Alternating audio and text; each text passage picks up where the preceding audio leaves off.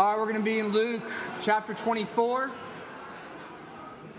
Luke chapter 24 this morning is where we'll pick up. We'll read only three verses there, though, and then you can turn your Bibles also to Acts chapter 1, where we'll read the first 11 verses of, chap- of Acts chapter 1 there. We continue our series on the Apostles' Creed, and we come this morning to the phrase, He ascended into heaven and sits at the right hand of God the Father Almighty. Luke chapter 24, verses 50 through 53 is where we'll start, and then jump over to Acts chapter 1. Hear God's word. Then he led them out as far as Bethany, and lifting up his hands, he blessed them. And while he blessed them, he parted from them and was carried up into heaven. And they worshiped him and returned to Jerusalem with great joy, and were continually in the temple blessing God.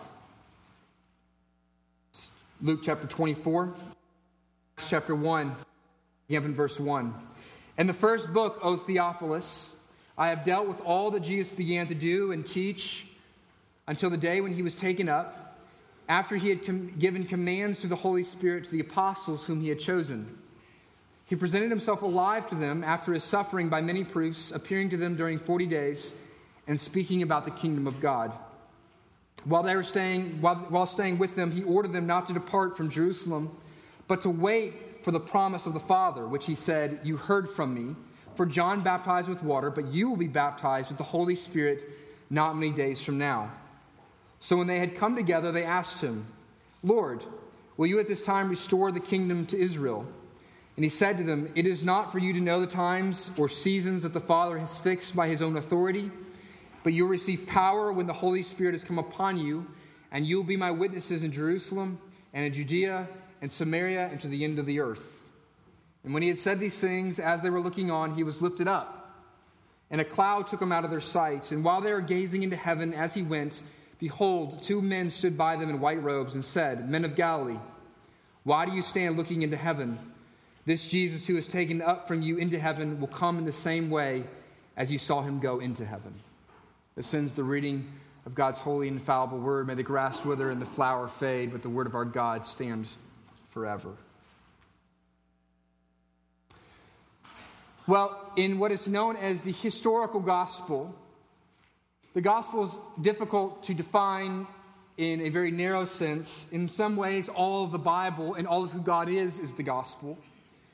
But what we understand to be the gospel in the life of Jesus, there are major parts to it outlines of it, the stopping points within what Jesus did and who he was to communicate the gospel. We have things like his, in, his birth, his incarnate birth. We have his perfect life, that he lived a perfect life on our behalf without sin. That he, we, we talk about his atoning death all the time on the cross and the resurrection of Jesus Christ from the dead, defeating death.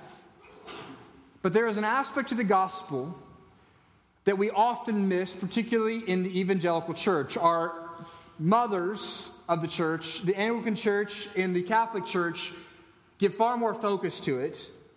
But for some reason, often the Protestant church in the, in the evangelical world of America has left off the ascension and its focus of the gospel.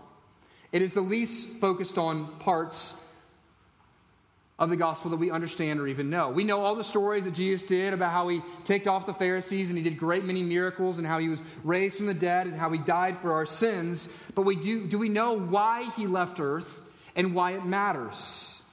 Luke begins the second book of his. You know, Luke wrote two books in the New Testament. The Gospel of Luke was his gospel account of all that Jesus did while he was on earth. But then the book of Acts is also written by Mr. Luke or Dr. Luke, and he begins it here in verse 1. The first book, O Theophilus, which is a man, a young Christian he's writing to, I have dealt with all that Jesus began to do. It's what he began to do. Which means that when Jesus ascended, he hasn't simply been sitting up in heaven eating nachos with his feet lifted up. He has been doing something since he left this world. Since the cross and the resurrection, Jesus has been about something. And so, what we see in Acts is the story of so much of all that God is now doing through his church. There's a lot more going on. But it begins with the ascension. It's an aspect of the gospel that we must understand. And so I'm, we're going to look at that this morning and helping us understand the Apostles' Creed and what it is that we so centrally believe as a part of our faith. And I'm going to have two questions to guide our time this morning. The first question is this is simply what happened at the ascension, understanding what was going on there. And second, what is Jesus doing now? All right, so the first question is what happened at the ascension? Well, and in both these answers to both questions, it will be fairly simple in the answer, and then I'll have to take some time to explain it. The answer of the Apostles' Creed and the answer of the passage today is what happened in the ascension is that Jesus ascended into heaven. Period. Jesus ascended into heaven. If you ask the New Testament writers, where is Jesus today? We see at least eight occasions in the New Testament where they proclaim that Jesus is sitting in heaven on the throne room of God. But we're going to look at each of those, tar- those words within that sentence. Jesus ascended into heaven to help us understand what is going on fully and finally in the ascension. First, we have the word Jesus. Who is it that ascended? It was Jesus. It was he who returned to heaven. Now, who is Jesus? This is an important thing to understand, and we've looked at this in other places as part, as a part of this series. But just to remind you, he was the Son of God, the second person of the Trinity, who became incarnate he was deity who took on flesh so that he was both fully God and fully man. And while he was on earth, he lived a perfect life. He was crucified and killed for our sins, and then he rose again from the dead. But when he rose again from the dead, he did not simply rise as a spirit to float around the earth. Jesus is not some sort of divine ghost. We already have one of those. He's called the Holy Spirit. Jesus was raised with a physical body. When the, when the disciples see him, they can still see the scars in his hands and the wounds on his side. It is now a part of his beautiful and glorious body. 1 Corinthians 15 said that he was erect, resurrected with a true body. The God man who has died for our sins has risen from the dead with a body and then has ascended into heaven with a body. Here's what this means is that there is even now a man, a human being in heaven. All of us, when we die, our bodies and our souls are separated for a season. Our bodies remain on earth and in the ground. We go from dust to dust, to ashes to ashes, but our spirits go to dwell with God in heaven, but not Jesus. Jesus went before us with his full body as a man, as God, back up into heaven. All right, so that's the first thing we see Jesus. Second, though, what did he do? Who it was was Jesus. Second, we see that he ascended. What is it about? What about the act of ascending? What do we mean when we say that Jesus ascended? Well, the account here in Acts and Luke's other account, the Gospel of Luke, show us that Jesus arose into the heavens or the sky, and there he blessed his disciples. And then, after blessing them, Jesus was surrounded by a cloud and disappeared from them. And then he says he was in heaven. Well, first, it is rather obvious what happens here, and the physical act of what is going on in the ascension is Jesus levitates. You've seen David Blaine do this. Apparently, these various people try to, you know, as magic tricks, levitate, but Jesus actually levitated. He rose physically from the earth. He goes up physically up into the air. In verse 9, it says that he was lifted up. The reason why Jesus does this, though, because it's not necessarily absolutely necessary that he be physically raised up is that what is being spoken of and symbolized here is that Jesus is being raised up into the air, is it's reflecting the positional reality that he's going, he's going to. Where is he going to indwell? A throne. We'll talk about that in just a second. C.S. Lewis Hall understands this that whenever we think of power and authority, we look up. He says this we understand intuitively the direction of transcendence. It is hardwired into our understanding that all cultures and all peoples look up. For all of time, where the supposed gods have hung out have been the mountains. Where the great men hang out is up in the mountains. When people are on a throne, they ascend up into a throne. And when Jesus ascended, he indeed physically went up, but more importantly, he positionally went up. You see, what we see here is Jesus doesn't simply keep going higher and higher into the air like he is some sort of cosmic rocket. This is what I used to think as a kid. I grew up about 40 minutes from where the space shuttle was launched and where various rockets. My house would shake when the space shuttle would go up. I could see it lift off from my house. So it was a really cool experience. And, and as a kid, what I thought was the great miracle about the ascension was how in the world could Jesus get up there where there was no breath? where there was no air and he could still breathe. That's what I thought was the great miraculous event of the ascension. How is it that Jesus could go up there beyond the atmosphere and breathe out in outer space? And I also thought this. I, you, you, remember, as it was described to me as a kid, I, I, see I grew up in the day where junior church and Sunday school was taught with a felt board. You remember these? They're very cute. I think we should bring them back, and maybe I'll start teaching with them. Forget PowerPoint. We need felt boards. What, what, I, what I imagined as a kid was as I watched rockets and shuttles go up, they would go up at a particular trajectory, wouldn't they? Why? Because they had to hit a certain trajectory at a certain angle in order to break the Earth's atmosphere, to break into outer space. And so, as I used to imagine Jesus going up, as I imagine that he started at kind of an angle. So I would shift the little felt man so that Jesus went up like this. But that isn't exactly what is going on. When we say that Jesus ascended, we don't simply mean he went way, way, way, way, way up in the air. The word ascended, and even Jesus' act of moving upward in the sky before he disappears, is a physical representation of a positional reality. In short, the physical ascending of Jesus represents his positional rising to the throne. Where is he ascending to? What does the ascension mean? It means that Jesus is moving upwards onto a throne. The ascension of Christ was actually a movement into a new position for him. Just like when a monarch king ascends the steps upwards onto the chair that is known as the throne. This changes his relational reality and is also his positional reality with everybody else on earth. He is now above all and over all, and so it is with Christ. When we speak of him ascending and rising above us, it is the picture of a king rising up to his throne.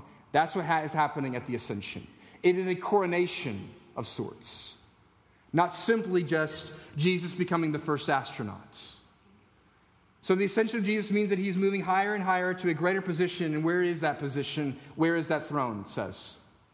Jesus ascended to heaven. The third part is heaven. Jesus ascends to a throne that is not here on earth, it is in heaven. So, we have to ask the question of what is heaven?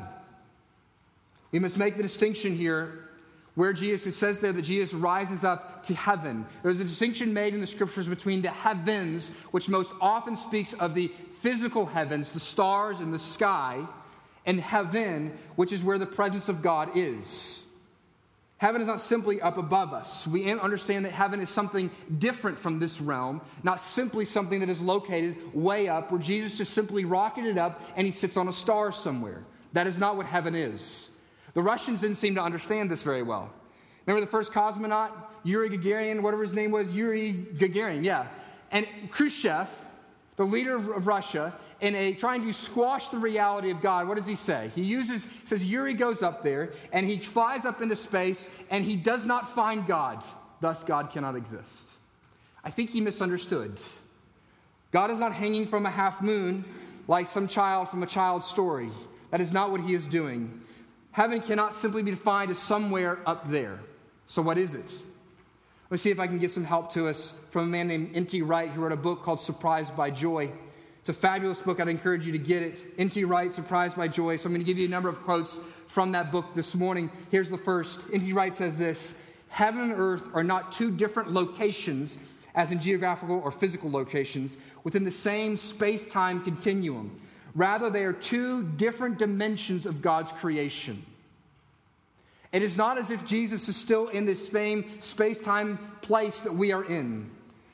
To maybe put it in more layman's terms, one pastor put it this way when he was thinking about the ascension. He was asking himself questions like when Jesus ascended, how far did he go? And how long did it take him to get there?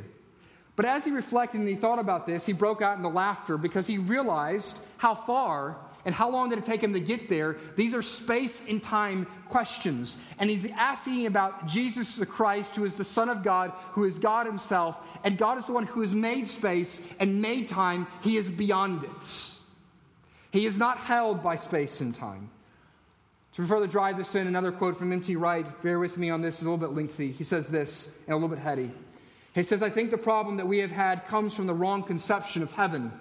Once you start to think of heaven not as a place miles up in the sky, but as God's dimension of reality, which intersects with ours, certainly then you realize that for Jesus to go into the heavenly dimension, it is not for him to go up as a spaceman miles up into space somewhere, and not for him to be distant or absent from us now. It is for him to be present but in the mode in which heaven is always and already is present to us. That is, it's just through an invisible screen. It is both present and it is real. It feels distant from us because it is invisible from us, but it is always right next to us. The sense of this earth and heaven is not a sense of due geographical locations within the same space and time continuum. It is not that heaven is way up there somewhere, it is that heaven is over there through a veil. This is best depicted through the temple. In the temple, there's, there's the earth around it. There's all people living on the earth. But in the temple, there is a great veil that separated man from the Holy of Holies. That is the same thing that is going on here. There's a veil that we cannot see that separates us from heaven. And what Jesus did in the incarnation is he unzipped that veil and walked in. And what he's doing in the ascension is he's zipping it back down and walking right through. But this time, when he walks through, what does he do? He tears the veil up. That's what he did on the cross. And this is what he's doing for us, which means this that Jesus, in his state as king of the earth, when he's standing up there, he is not distant from us. He is not some distant deity, but he is present and close with us now. You want biblical reference for this? Acts 17, verses 27 and 28. This is an odd concept, but Paul, I think, brings it out. When he's talking to the Athenians, he says this He, speaking of God, is not far from any one of us. He's not far from any one of us. For in him we live and move and exist. We do not see him, but he is always around us and he is close to us. Once more, N.T. Wright, he says this The ascension means that Jesus is available, he is accessible without people having to travel to a particular spot in order to find him. Jesus is not a monk standing on top of a mountain that we must travel to in order to get some sort of gleaned, bizarre wisdom. He is not sitting in a temple that we must pilgrim to in the Middle East. He is in heaven, and in so doing, He is also right next to us. He is present with us always. But more, sim- more than simply being in a different dimension, Jesus going to heaven means, as it states in the Apostles' Creed, and as it states multiple times in the New Testament, in heaven, He is with God the Father. Indeed, heaven is the very presence of God, the full presence of God. The Creed tells us that he sits at the right hand, but you ask, you might ask this question, and he even just stated it from Acts 17. Paul says that God is everywhere of sorts, and that is that would be right if you ask that question. Isn't God everywhere? And that is true. But what makes heaven heaven? It is a fuller and more well understood sense of God's glory. Here we see God's glory with a, as in a veil dimly. In heaven, God's glory is fully and completely revealed. Here on this earth, God's glory is coming to be made known in some various ways, but it is slow and is progressive. But in heaven, it is the place where all things are as they ought to be. It is the very pre- close presence of God. There is no veil hiding his glory anymore. There is no sin. There is no suffering in his presence. And the fact that Jesus went to the presence of God is seen not only the fact that the angel says that Jesus is in heaven, but also by the very symbolism of the account going on in Acts 1. Follow this with me. In verse 9, it says this that a cloud took Jesus. A cloud took Jesus. Now, clouds in the Bible have significant connection with redemptive history and significant symbolism. In the Old Testament, when the Israelite people left slavery from Egypt, when they crossed over the Red Sea, they were followed by a fire at night, and during the day they were led by what? A cloud. This was the glory cloud. When Moses went up to get the law from God, to see God's glory, to meet God face to face, what met him there? A cloud. When the Israelites built the tabernacle and when Israel built the, tab- the temple under Solomon's rule, what fell upon the temple and upon the Holy of Holies? A cloud. The glory cloud. It is representative of God's presence this cloud. We see a parallel physical representation. We have the fire and the cloud when Israel leaves Egypt and travels across the desert to the promised land. What takes Elijah up into heaven? A burning chariot. It's the same thing, it's parallel to what's going on here. That Jesus is whisked up into heaven, not on a, on a chariot, we see, but on a cloud. Jesus is an ascension. What is represented here and what is communicated here is that Jesus went into the various glorious presence of God the Father. That's what's going on. And what is he doing there? He's sitting on a throne as the God man. This is what the ascension means. Jesus ascends to heaven means that the God man, fully God, fully man, goes up, sits on a throne with God the Father. Now we ask the question, and we come to our second question this morning What is Jesus doing in heaven? What states it there, and I've kind of already stated it in what we said in what the ascension means. Very simply, he is sitting. He ascended into heaven and sits with God the Father Almighty. Now, when theologians talk, when they talk about this, when you talk about his sitting on the throne, they use the word session because that means sat down. This is the session of God's reign and God's rule. When we think of sitting, we tend to think of inactivity, don't we? We think of Cheetos and football and just sitting there like a, a bum. But when a king sits on a throne, it is quite the opposite of inactivity. It is the source of all his activity. When a king sits on a throne, it means that he has sat down for to rule and to reign over his kingdom. And so when we say Jesus sits, we are saying the same thing that Jesus is now ruling and reigning over his kingdom. Ephesians 1, verses 20 through 23 bring this out beautifully. It says this that God worked in Christ when he raised him from the dead and seated him at his right hand in the heavenly places. Where? Far above all authority all rule and authority and power and dominion and above every name that is named, not only in this age, but also in the one to come. And he put all things under his feet and gave him his head over all things to the church, which is his body. What's he saying? That all things have been put under the throne of Jesus, under his rule and his reign and his dominion. The relationship between heaven and earth is that heaven is the control room of earth. One more, well, this, I think I have two other quotes from N.T. Wright, and here's what he says about this. It is quite pithy. Heaven is like the CEO's office where Jesus is ruling the world, and that is what he's doing now. When Jesus ascended to a throne, he did not ascend to a small, provincial, regional throne here on earth.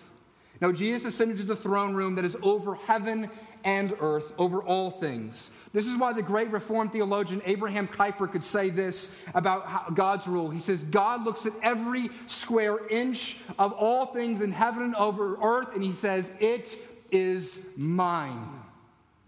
This is why your work matters. Because everything is under his dominion and under his rule. This is why your marriage matters, why schooling matters, why your thinking matters, why philosophy matters. All of these things matter because they come under the kingship of Jesus Christ. Because he cares and loves and oversees every square inch of all of society and all of culture and all of the world. Therefore, Jesus is the God man who reigns over all things. And what he's doing is he is reigning as King of Kings and he is reigning as Lord of Lords. And the full reality of this kingship, it's not fully seen yet. But what he is doing in Acts and for the rest of the history of the church, as he is bringing his kingdom to bear, and there will be a day in which his kingdom, which has been inaugurated when he went to sit on the throne at the ascension, one day will be fully consummated. When everything, when the glory of heaven will be brought down, and everything will be read as it ought to be. Two thoughts to try, turn, our, turn us towards the end this morning. Two applications for us in order to think about and apply the application to you. And they both have to do with if, if Jesus is king right now. If indeed the ascension is true, and if you believe it, it means that we must bow to him right now. If he is king right now, it means you don't wait, you bow to him right now. This is what we would call in the Christian world surrender. Surrender, that's what you do when a king comes. You surrender his, to his rule and to his authority. We know who the real king is, and when you know who the real king is, and when you've seen what this king has done by dying on a cross to bring you, who is an enemy, into his family and into his kingdom, you know that he is worth dying for and living every aspect of your life for him, surrendering all of who you are to him. Andrew Murray, who was a 19th century Scottish preacher, tells a story one day about this idea of surrender. And he was sitting around with a group of folks after a particular sermon, and they were debating about what it is that the Scottish people, that their nation, what sermon did they most need to hear. And everyone was giving their various opinions and being very loud and boisterous, and people began to actually argue about the, this idea. But then the, the man who was probably most esteemed in the group, who had said nothing before, stands up and quietly says this absolute surrender to God. That's what we most need to hear about. absolute surrender to God as our King. This is what the truth of the ascension, the application of the ascension is this, is that there is a King and that we are called to bow to him with every aspect of our life. Kevin DeYoung is a pastor I enjoy listening to, and he talks about this with the ascension. He says this The ascension implies that asking Jesus into your heart does not mean inviting a kind friend or confronting a therapist into your life. It means, if we are using the non biblical phrase, asking Jesus into your heart, in a biblical way, that we are expressing our desire to be one with the King of the universe. And that is a big deal. The Jesus who lives within our hearts is sitting exalted at the right hand of God the Father Almighty. You have not invited just a cuddly little teddy bear into your life, you have invited the King of the universe into your life.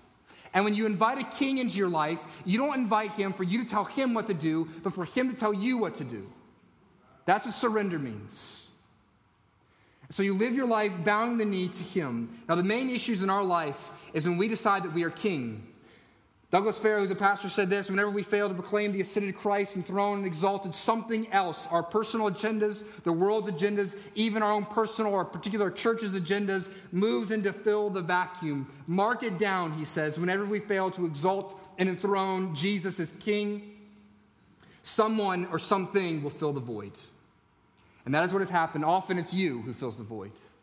How is it working for you? For the most part, we stink at running our life.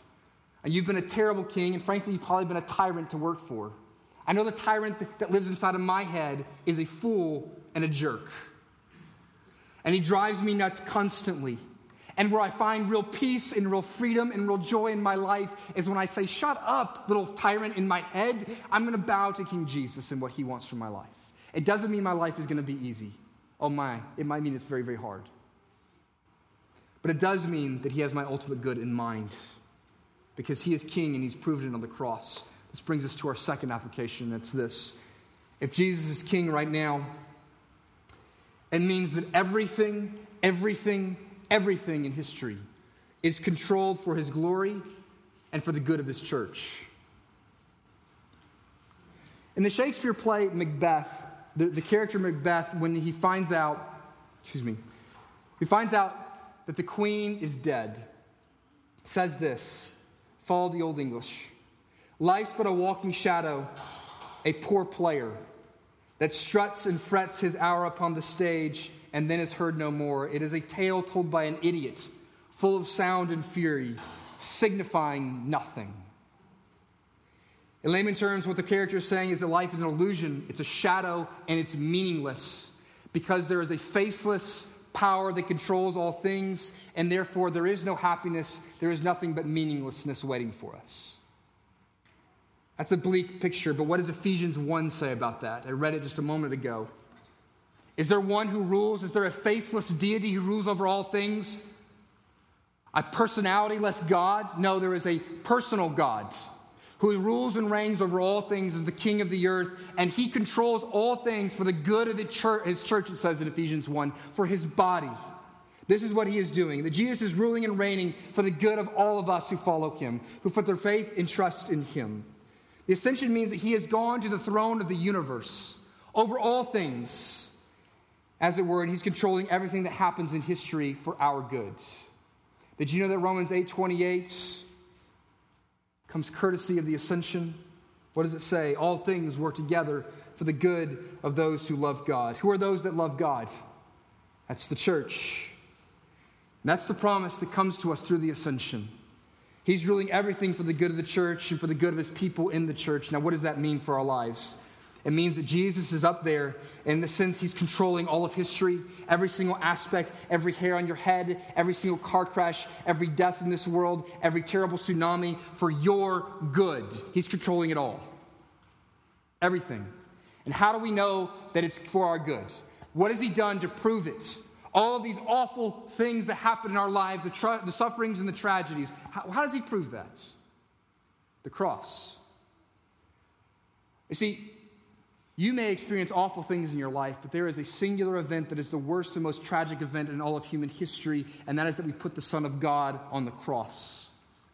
There is not a more vile, destructive, or wicked act than to perfect, put the perfect human being on a cross, to reject him and to be spit upon him. But that is what we did. There are worse forms of death. There are people who die younger than Jesus, but no one dies as innocent and perfect as Jesus. And no one is as perfect and powerful. And what we get from this, what we see from the cross, is now God has given us a model to understand our lives. Tim Keller says this The cross is now the model on which Jesus is running the world to help us understand. When Jesus says all things work together for good to those who love God, Keller asks, What does that mean? And then he answers his own question. He says that every single thing that happens, even the bad things, he's working in it to rule and to have the evil would defeat itself and to bring about a greater good that could ever happen before. What we see in the cross is that the worst human event in all of human history becomes the greatest event in all of human history. If he can take the worst event and make it into the most redemptive, most restorative, most glorious event where he reveals all that he is, then that is a powerful God and that is a good God. Then in this life, it is not promised to us that we will see or even understand this reality. We will not see or understand all that God is in His plan for our life. He may bring tragedies in our life, and we, we look for them. We look for this silver lining, supposedly, but we may not understand them until heaven. And this is the same in Scripture. Sometimes He does reveal, sometimes He doesn't. Let me give you two illustrations that are tied together, that are on different sides of this, that are tied together through a geographical location called Dothan. Dothan is a location in 2 Kings 6 where a man, a prophet of God named Elijah, and Elijah's servants are trapped in the city of Dothan, and there is a Syrian army that has surrounded them to destroy the city and destroy Elijah and his servants. And Elijah's servant is rather distressed by this reality, as I think we would all be. But Elijah then prays and asks that his servant would see reality. And what happens? The servant's eyes are open, and what he sees is the city is surrounded by a city, by a group of angels armed with horses, fiery horses and chariots. This is the ultimate reality. They got to see reality as a king who reigns and rules, who does battle on our behalf. But then there's another place in Dothan, another story in Dothan, in which that isn't the case. You know the story of Joseph? The man with the robe of many colors when he goes to find his brothers and eventually tracks them down in a place called Dothan. And what do they do to him? They hate him, and so they beat him up, they throw him in a pit, and they sell him into slavery to be tortured and imprisoned and enslaved for much of his life. I'm sure Joseph was in the pit crying out to God for help. Is there any sign that Joseph got a vision of horses and chariots on his behalf? No, Joseph simply had to trust that God would provide for him. And that's exactly what God does. You see, we have the beautiful vantage point of being on the other end of Scripture, where we can see later on as Joseph becomes the prime minister of Egypt, and in so doing, he saves the people of Israel. And he says before his brothers, You meant it for evil, but God meant it for good. That's a beautiful truth. That's the kind of king that we have. He's so powerful, he can make evil flip itself and turn it into a redemptive thing. This is the reality for us. See, the ascension gives us an objective reality. What it tells us is that whether you can see the end from the beginning, whether you can see God's ultimate purposes, whether you can see the armies of heaven or not, that God is in control and He is leading all things for your good and for His glory. And so, tomorrow, whether you face a bankruptcy or a death in the family or a sickness of one of your children or something horrible at your job or relational strife, you can know that He is King and it's for your good. Dietrich Bonhoeffer said this from a prison cell in which he waited for his execution Today is the Ascension Day. He said, Today is the Ascension Day, and it is a day of great joy for all who believe. You see, whenever the empirical evidence, whether it be a jail cell or a crisis in your life, it can still be a day of joy for you because there is one who rules the world and he rules over our very lives. And he has told us what the end will look like. There is joy because we live not only in the shadow of the cross or the light of the resurrection, but we also live in the rising sun of the ascension where King Jesus is bringing about his rule and his reign over all things. And the truth of the ascension, the promise that goes with it, is that King Jesus will break through once again. He unzipped the fabric, the, the gap between the dimensions of heaven and earth once before. He unzipped it to go back, and he will come back in. But when he comes, he will come crashing in with heaven itself. This is what it says in verses 10 and verse 11. And while they were gazing into heaven as he went, behold, two men stood by them in white robes and said, Men of Galilee, why do you stand looking into heaven? This Jesus, who is taking from you into heaven, will come in the same way as you saw him go into heaven, in which he'll come on a cloud, and that cloud will pull back and reveal the glory of Jesus and the beauties of heaven itself. One more N.T. Wright quote for you. He says this the ascension, probably understood, allows us to understand the second coming as well. Again, it isn't a matter of Jesus coming as a spaceman flying downwards, it is the screen instead being removed and Jesus reappearing. Many of the key passages of the New Testament speak of his appearing. Removed and his uh, reappearing. Many of the key passages speak of his appearing, not merely his coming, and coming is a good way to express the truth because it appears he is now absent to us. So then, if he appears to us, then it is as though he has come and has arrived. But the second coming is more like an unveiling, and it is an appearing of the King of Kings. What is unveiled when the King appears? It is heaven itself. So, Revelation talks about in Revelation 21 that a new heavens and a new earth will descend. And it is not simply that the earth gets burned up and destroyed and we get new things. It's not that he makes, he gives us new things, it's that he makes all things new. He takes all that is old, all the terrible stories, all the tragedies, and he turns them upside down to turn them into redemptive stories. That's what heaven will do, and that's what Jesus is bringing to, to bear in this world. He's doing it now through his church, and one day he will do it fully and finally with his second coming. With that in mind, let's pray and let's move to the table. Those who are serving Lord's Supper this morning would like to come forward.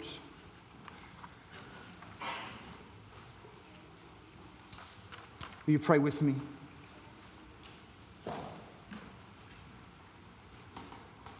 Gracious God, we thank you that you're King.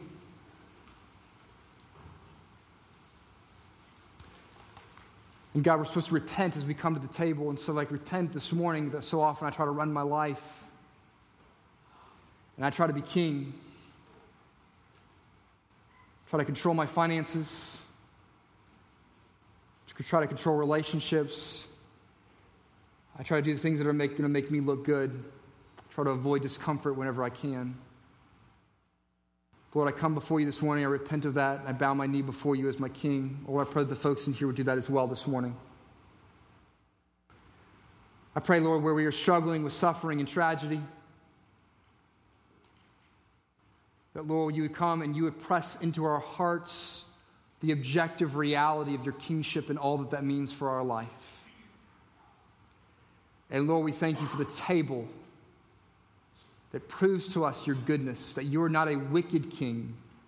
You are not simply a powerful king, but you're a good king who has laid his life down for his citizens.